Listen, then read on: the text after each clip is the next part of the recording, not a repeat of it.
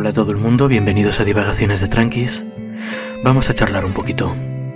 Hace más o menos un año, cuando comencé a hacer este programa, establecí un compromiso conmigo mismo. Me dije, Nico, has decidido hacer esto, así que hazlo bien. Hazlo durante un año. No te desanimes, da igual que tenga mucho éxito, da igual que tenga poco. Hazlo un año, hazlo como a ti te guste, habla sobre lo que tú quieras, y luego, después de un año, ya evalúas qué quieres hacer. Bueno, ha pasado un año. Así que, ¿cuál es la evaluación? La verdad es que os mentiría si dijera que este programa ha sido un éxito brutal. Pero tampoco es la idea. Menos mal, de hecho. Porque tengo otras cosas que hacer y la presión sería demasiado grande. Y además, aunque no sea ningún hit, pues tiene su público también. Hay como 30 de vosotros que estáis siempre ahí cuando sale un episodio, que lo escuchéis en las primeras 24 horas, así que supongo que os gusta y que lo estáis esperando. Y hay como otros 30, además de esos 30, o sea, un total de más o menos 60 personas, que me escuchan regularmente durante la primera semana. Esto no está tan mal. No hay mucha gente en el mundo que aguante escucharme hablar durante 20 minutos seguidos, y mucha menos que lo busque activamente, así que gracias por estar ahí. Además, la verdad es que me lo paso muy bien haciendo esto. He aprendido un montón. Y no solo sobre micrófonos, sobre edición de audio, sobre acústica de habitaciones, sobre cómo ponerse una manta en la cabeza para evitar el eco, ese tipo de cosas, sino biología en sí. Muchos biólogos y muchos científicos en general, la verdad, acabamos muy absorbidos por nuestro campo particular, que en mi caso pues es más bien neurociencia, y leemos poco fuera de eso. Yo tengo una formación universitaria pues bastante amplia, pero eso fue hace 10 años. Y aunque siempre he mantenido interés en la biología en general y he trabajado en varios campos, nunca tuve un incentivo grande para obligarme a leer qué es lo que hay de nuevo, pues, sobre el problema del sexo, sobre la evolución de Eucaria, qué es lo que sabemos hoy en día sobre las diatomeas, qué es lo que sabemos hoy en día sobre los zorros. Es muy difícil motivarse para llegar por la noche de trabajar, ponerse un té y empezar a leer sobre cosas aleatorias. El programa me da un propósito, me impone una disciplina y me obliga además a escribirlo sencillito y a comprobar que estoy entendiendo bien las cosas y que no estoy diciendo ninguna animalada. Así que por esa parte también ha sido una gran idea. Creo además que dentro de lo que cabe el propósito se está cumpliendo. Varias personas me han escrito diciendo que encuentran sencilla la forma en la que explico las cosas y que son capaces de entender algunos conceptos bastante complejos que os estoy explicando, porque aunque no lo parezca, aquí hay cosas difíciles metidas. Bueno, a veces sí que lo parece. De hecho, últimamente con todo este tema de la muerte nos metimos quizá un poquito demasiado a fondo. Es que me emocioné un poco. Son temas muy interesantes. De hecho, me parece que son demasiado interesantes y hasta cierto punto demasiado importantes como para simplificarlos demasiado. Es decir, no me importa explicar las cosas de forma sencilla, es toda la idea del programa, por supuesto. Pero también quiero daros una buena idea de de dónde sale el conocimiento. No me sirve de nada que me escuchéis y toméis todo lo que digo como autoridad. Quiero que entendáis los conceptos básicos para que luego entendáis cómo esos conceptos básicos escalan a conceptos más complejos. Quiero que entendáis lo difícil que es encontrar la verdad sobre algunas de las preguntas más básicas de la biología, lo difícil que es reunir evidencia concluyente, las discusiones que hay entre los científicos. Quiero en resumen que entendáis un poco mejor también la textura intelectual de la ciencia, que no es simplemente como veis en la prensa muchas veces, o oh, científicos descubren que X, X está establecido para siempre. Pues no, no, las cosas no funcionan así. Y eso no quiere decir que la ciencia no dé resultados fiables, los da, pero veis todo el esfuerzo que hay detrás. Y veis que se hace poco a poco. Y veis que siempre hay tiempo para estar equivocados. La razón por la que quiero que sepáis todas estas cosas, que las entendáis, es en parte por lo que pensaba yo cuando empecé a hacer esto. La idea de esto surgió específicamente de hablar con un familiar mío sobre CRISPR y de ver que la gente no sabía nada sobre el tema. No sabía lo que era CRISPR, no sabía cómo funcionaba. Mm, la mayor parte de la gente apenas sabe genética, el nivel tan detallado que requieren estas cosas, claro. Y pensé, esto es súper importante. Es importante que la gente lo sepa porque dentro de poco CRISPR va a ser parte de nuestras vidas. Muchas discusiones políticas, muchas discusiones económicas van a girar alrededor de CRISPR. Y bueno, en realidad sobre un montón de otras cosas biológicas. Cada día la biología forma más y más parte de nuestras vidas. Y si no mira del último año, con todo esto del virus. Ahora se está cacareando mucho sobre esta vacuna de ARN mensajero que acaba de salir. Pero ¿qué es una vacuna de ARN mensajero? ¿Y cómo sabéis si os podéis fiar? ¿Cómo podéis saber si funciona? Todo este tipo de conocimiento es importante porque os afecta directamente. Al fin y al cabo os van a tener que inyectar esa vacuna probablemente en algún punto del futuro. Y a mucha gente le va a dar miedo y sabéis que es normal que le dé miedo, porque no saben lo que les están inyectando, y quizás si supieran más biología les daría un poco menos de miedo. Lo mismo para CRISPR, ¿qué se puede esperar de esa tecnología? ¿Para qué puede servir? ¿Qué límites legales hay que ponerle? Todo esto son decisiones que os van a afectar y tenéis que poder afrontarlas con pensamiento crítico. Porque en último término, la ciencia puede daros todos los datos del mundo, pero en último término la decisión corresponde a los ciudadanos. Sobre esto se discute mucho en ciencia, pero como este es mi episodio, yo os voy a dar mi opinión. Y mi opinión es que la ciencia no lleva carga política ni lleva carga moral.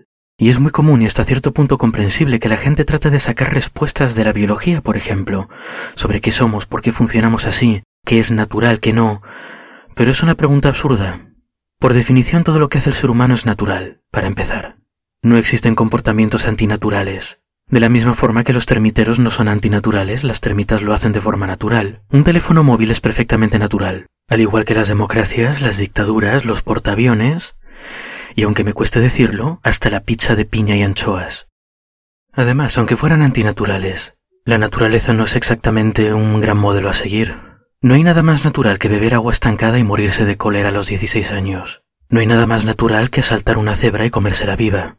No hay nada más natural que poner tus huevos en una oruga viva y esperar a que tus larvas la devoren desde dentro.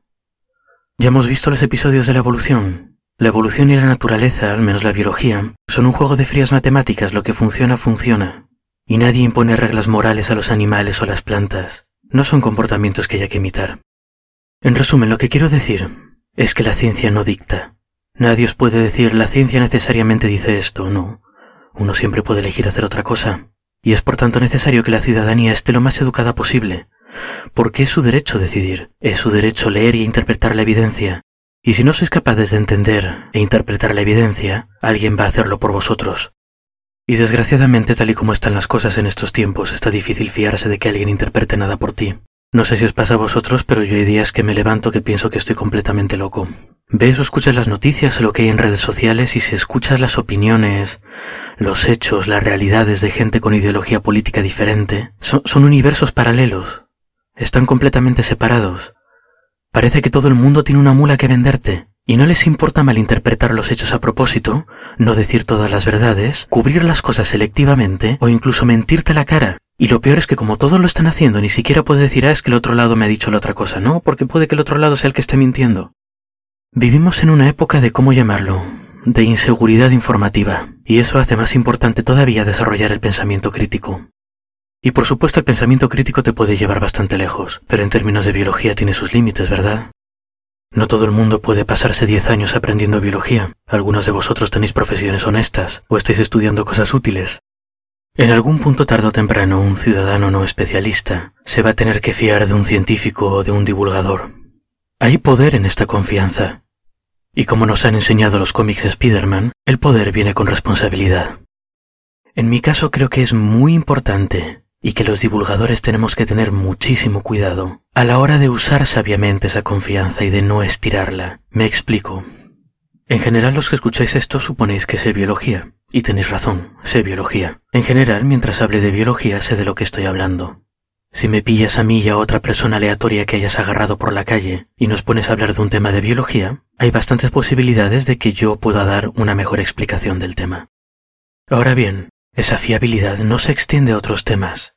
Tengo mis opiniones políticas, por supuesto que las tengo, pero mis opiniones políticas no son como mis opiniones biológicas, por llamarlas de alguna forma. Si agarras a una persona aleatoria por la calle, sus opiniones políticas valen lo mismo que las mías. No tengo una especial sabiduría. Así que es muy importante para mí, y es lo justo para vosotros, que distinga muy claramente lo que son hechos conocidos, cosas de las que estoy hablando que son ciencia publicada, más o menos establecida, más o menos discutida, pero al menos ciencia, datos, hechos. Es importante que distinga entre estos hechos y mis opiniones. Y por eso tengo dos tipos de episodios, por eso tengo estos de divagaciones, y tengo los serios en los que hago mucho esfuerzo para leer, hacerme una idea de lo que hay, y expresarlo intentando meter lo menos posible de mí mismo, más allá, claro, de chistecitos o cosas así. Soy un poco maniático con esas cosas. Y bueno, no solo por el hecho de la responsabilidad que tengo para con vosotros, sino porque realmente esa es parte de la filosofía de cómo yo veo el mundo. Mi filosofía consiste en que la biología en general es un cuento sin moraleja. La biología no dice nada sobre cómo uno tiene que comportarse o sobre cómo tenemos que modelar nuestra sociedad. La biología es, está ahí, funciona como funciona y nuestros asuntos humanos no le pueden importar menos. Y esta es una actitud que me parece importante tener sobre todo si uno trabaja en ciencia. Y sobre todo en estos tiempos que corren, en los que la polarización ideológica está completamente fuera de control. Es lo que os había comentado antes, la gente vive en realidades completamente diferentes. Cada uno tiene sus propios hechos, ve sus propias noticias, habla con su propia gente. Esto es muy peligroso, porque cuanto más ocurre esto, más se pierde un concepto muy valioso que es el de realidad objetiva. La ideología, sobre todo en tiempos tan polarizados, es una fuerza muy potente, y desgraciadamente cuando la verdad y la ideología entran en contacto, la primera suele perder por goleada. Y si os parece que estoy exagerando, vamos a ver lo que ocurrió con el concepto más importante de la biología, con la evolución y la selección natural. Si recordáis los episodios de genética, ya sabréis que a principios del siglo XX esta disciplina ya se estaba estableciendo como ciencia. La teoría de la selección natural de Darwin se había acabado imponiendo. Recordemos que la teoría de la selección natural lo único que dice es que los organismos tienen características heredables, que no hay recursos para todos en la naturaleza, y que por tanto los que tienen características más favorables para sobrevivir y aprovechar esos recursos tienden a reproducirse más, a dejar más copias de sí mismos y por tanto más copias de sus características heredables. Ya está, nada más. Esto se vio reforzado por los experimentos de Mendel, que descubrió la presencia de características heredables en sus guisantes el caso es que mientras esto ocurría, este conocimiento pasado por las cabezas de gente con ideologías muy fuertes y con muy buenas intenciones, se convirtió en una idea. ¿Por qué no podemos aplicar esto a los seres humanos? Si podemos aplicarlo a moscas, si podemos aplicarlo a guisantes, ¿por qué no podemos intentar mejorar toda la raza humana? El movimiento científico barra ideológico barra social que salió de todo esto se llama eugenesia. Muchos países implementaron este tipo de políticas, intentando incentivar que gente con rasgos que el gobierno del momento consideraba deseables se reprodujesen más, y por otro lado evitando que gente con rasgos considerados indeseables se reprodujesen en absoluto. A veces a la fuerza incluso, mediante esterilización forzada o internamiento en alguna institución. Esto, famosamente, alcanzó su máxima expresión en la Alemania nazi, en la que se esterilizó a gente que tuviera enfermedades o directamente se los mataba, de hecho había eutanasia en la Alemania nazi. Se mataba directamente a gente que tuviera defectos genéticos, o a gente que no fuese de la raza adecuada, o a gente que no tuviera el comportamiento adecuado, porque además recordemos una cosa, todo esto está basado en un conocimiento imperfecto de la genética. Se pensaba que todo era como los guisantes de Mendel, un gen, un rasgo, y que todos o la gran mayoría de los rasgos estaban definidos genéticamente. Esto incluye cosas como por ejemplo la criminalidad o la homosexualidad, en fin, ya a estas alturas del cuento no tengo que deciros cómo acabó la cosa. Todo este asunto dañó muchísimo la reputación de la teoría de la evolución. Y de hecho, yo he llegado a escuchar a gente, a divulgadores científicos, decir que es una razón por la cual los científicos tienen que tener cuidado con lo que estudian y pensar en las consecuencias, etc. Y no puedo estar menos de acuerdo con eso. Es decir, Darwin estaba buscando fósiles por ahí, buscando conchitas, pasando frío, y se le ocurrió que los animales cambian. ¿Cómo se llega desde ahí a la limpieza racial? Por esa regla de tres nunca podríamos estudiar nada, porque siempre hay el riesgo de que algún psicópata se lo tome de la forma que no es. No, señor. La eugenesia fue el resultado de agarrar ciencia y mezclarla con ideología, usada como excusa para aplicar una agenda política. Y no es que los científicos sean inocentes aquí, ojo. En la eugenesia había metidos muchos científicos que tenían pues sus congresos y, y sus estudios y sus cosas pero eran científicos ideologizados, trabajando con ciencia ideologizada para propósitos políticos. Además, por mucho que los científicos pudiéramos decidir no estudiar cosas, o interpretar los hechos de forma distinta con tintes ideológicos y con buenas intenciones, la realidad externa sigue estando ahí, y es muy tozuda. Y si no, preguntadles a los soviéticos. Durante los años 30 ya la genética estaba más o menos establecida como ciencia. Se hacían muchos experimentos con mosca de la fruta, se iban descubriendo genes, cómo estaban organizados en los cromosomas, ese tipo de cosas. Y parte de ese conocimiento se empezaba a usar para agricultura, por ejemplo, para conseguir mejores cosechas. Sin embargo, en la Unión Soviética todo eso de la genética, la evolución, la selección natural no gustaba tanto. Eso de organismos distintos, con genes diferentes que les dan características distintas, que compiten entre ellos, y algunos ganan, otros pierden, unos están mejor adaptados y triunfan y otros se extinguen. Eso no sonaba muy comunista. La ideología bien fuerte de ese momento y de ese lugar decía que todo el mundo era igual y que eran solo las circunstancias las que dictaban el destino de una persona. Por suerte para la gente en el poder, existía un biólogo con ideología muy fuerte que estaba dispuesto a contarles otra historia. Este biólogo se llamaba Trofim Lysenko y decidió crear una teoría alternativa de cómo las plantas se adaptaban a su medio ambiente. Algo que fuese en contra de la llamada ciencia reaccionaria. En fin, no quiero extenderme con mucho detalle con las teorías, pero básicamente se basaban en la herencia de caracteres adquiridos. Él decía que tú, por ejemplo, podías eh, adaptar una planta adulta al frío y sus semillas nacerían con más resistencia al frío. Lysenko prometió revolucionar la agricultura de la Unión Soviética, y como prometió hacerlo usando una teoría que se ajustaba a la ideología del momento, aunque ignoraba completamente la ciencia establecida, la gente en el poder lo favoreció, lo ascendió, los periodistas lo llenaron de halagos. Había científicos razonables en la Unión Soviética que decían, mira, em, lo del comunismo muy bien, pero la realidad es así. Esos científicos fueron atacados, muchos fueron despedidos, otros fueron exiliados, y algunos otros fueron ejecutados. Las teorías de Lysenko eran populares porque era un científico que no estaba nada comprometido con la verdad y estaba completamente comprometido con su ideología. Por suerte para él la gente en el poder no sabía biología, pero en cambio estaba muy interesada en promulgar la ideología correcta, así que sus promesas de revolucionar la agricultura y de hacer crecer árboles frutales en Siberia se tomaron en serio, y se le dio dinero y se le dieron recursos. A esto se le llama lisenkoísmo, y como os podéis imaginar no tuvo mucho éxito porque no estaba basado en la realidad.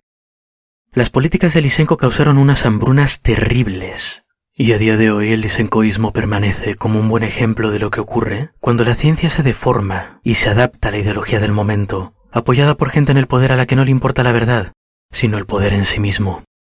La existencia de este tipo de ejemplos y de situaciones son las que me llevan a pensar que es prudente mantener la política o la ideología, si preferís, y la ciencia en cajitas prudentemente separadas. Es importante dejar bien claro que los hechos naturales, el hecho de que exista la evolución, el hecho de que exista la genética, no tienen ninguna implicación moral más la que tú les des. La realidad, la naturaleza, no tiene lecciones morales que puedan validar o contradecir tu ideología. Y la verdad me gustaría que la ciencia como institución no acabase como los medios de comunicación que estamos teniendo hoy en día. Es decir, tenéis que tener en cuenta que la ciencia como institución está compuesta por gente. Hay editoriales a las que tienes que mandar tus trabajos que tienen que decidir si los publican y mandarlos a otros científicos para que los revisen. Imaginaos que los editores de revistas empiezan a mirar tu ideología para decidir si publican tu trabajo o no. Imaginaos que los revisores miran tus resultados y si les parece que entra en conflicto con la ortodoxia de la época, deciden recomendar que no se publique tu investigación. Acabaríamos con revistas científicas de derechas y de izquierdas, publicando datos completamente distintos y realidades alternativas. Tiemblo solo de pensar en algo así. Y quizás estoy exagerando un poco, pero bueno, todo el mundo tiene sus miedos y sus pesadillas, ¿verdad? Y no hace falta que el escenario sea tan malo como para que sea preocupante. Aun siendo más sutil sería bastante horrible. Así que en lo personal, yo prefiero vivir según esa filosofía. Prefiero hacer las cosas según esa filosofía. Quiero que este programa, quiero que lo que escuchéis aquí, sea lo más neutral posible, lo más ajustado a la realidad tal y como la conocemos, sin mandaros ningún mensaje, sin intentar convenceros de que votéis por nadie, sin intentar hacer que os enfadéis con nadie o que queráis más a alguien. Me gustaría que esto fuese una especie de ancla mental, un lugar en el que podéis escuchar cosas que son verdad, o al menos la verdad hasta el punto que la conocemos, de la forma más honesta posible. Algo que os recuerde que pese a que los tiempos estén un poco locos, seguimos teniendo una realidad objetiva. Los animalitos están ahí fuera, hacen lo que hacen y son como son, le pese a quien le pese. Lo he pasado bien este año haciendo biología de tranquis, y la verdad es que no quiero parar. Tengo muchas cosas de las que hablaros y cosas nuevas que probar, pero sí que es verdad que estoy teniendo mucho trabajo últimamente. Y a medida que me voy alejando de temas que conozco mejor, voy teniendo que leer más y más. Quiero que cada uno de los episodios que hago sea lo mejor posible, y no deciros ninguna animalada, y que los podéis escuchar de aquí a un año y que sigan siendo decentes. Así que lo que voy a hacer, para poder hacer todo el trabajo que tengo que hacer y dormir un poco, es reducir los episodios serios, biología de tranquilidura por llamarle de alguna forma, a un episodio cada dos semanas. Las semanas en medio en principio habrá descanso, las usaré para leer y para preparar el de la semana siguiente, o dependiendo del tiempo con el que ande, las usaré para cosas como por ejemplo café en tiempos del COVID, o algún otro episodio de divagaciones, o alguna otra cosa nueva que voy teniendo en mente. La semana que viene comenzamos con este régimen, Habrá uno divertido, sobre animalitos, o quizás sobre alguna plantita. Ya veremos. Hasta la próxima entonces, y espero que hayáis disfrutado el episodio.